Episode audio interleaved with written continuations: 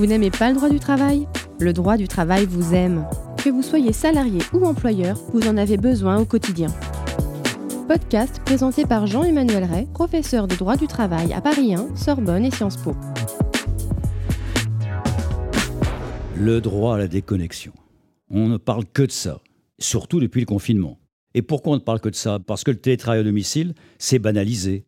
Et quand on n'a plus les collègues devant soi, eh on les joint par euh, divers réseaux sociaux internes, par messagerie. L'absence de contact physique favorise une surconnexion. Vous avez certainement maintenant, comme la plupart des travailleurs intellectuels de ce pays, les 5 millions de travailleurs intellectuels, un lieu à votre domicile dédié au travail.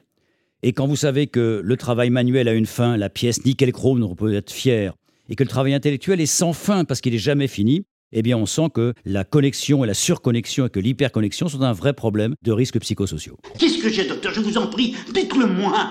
Bon, alors, le droit à les connexions, vous savez quand il est né Il est né avec euh, le magnifique BlackBerry, l'unique téléphone professionnel qu'avaient quelques cadres dirigeants. Mais aujourd'hui, on se déconnecte de quoi? On se déconnecte de qui? De quoi? Demandez à votre adolescent. Il est sur minimum quatre réseaux sociaux. Et je ne vous parle pas, si vous travaillez en entreprise, de toutes les organisations très officieuses, les groupes WhatsApp entièrement privés, sur lesquels on se retrouve parfois une heure par jour pour faire le ménage par rapport à ce qu'a demandé le patron. Déconnecter de quoi? C'était d'un unique portable professionnel. Aujourd'hui, se déconnecter de tout n'est plus techniquement possible pour les générations d'aujourd'hui. Et puis déconnecter de qui? Avant, c'était le patron, la verticalité, le manager. Aujourd'hui, les SMS, les textos, etc. ne proviennent plus seulement de votre manager, ça provient aussi des clients qui sont devenus parfois des proches, ou du moins des amis, des fournisseurs. Et ces amis sur Facebook, ils se moquent bien de savoir si votre temps de repos est respecté ou pas. Alors le juriste, le professeur de droit vous pose la question. Est-ce que le droit à la connexion peut être réglé par le droit, par des interdictions? La réponse est non. Dans les entreprises qui ont réussi à éviter le always on, qui est mortifère pour tout le monde, c'est une question de culture et de respect d'autrui.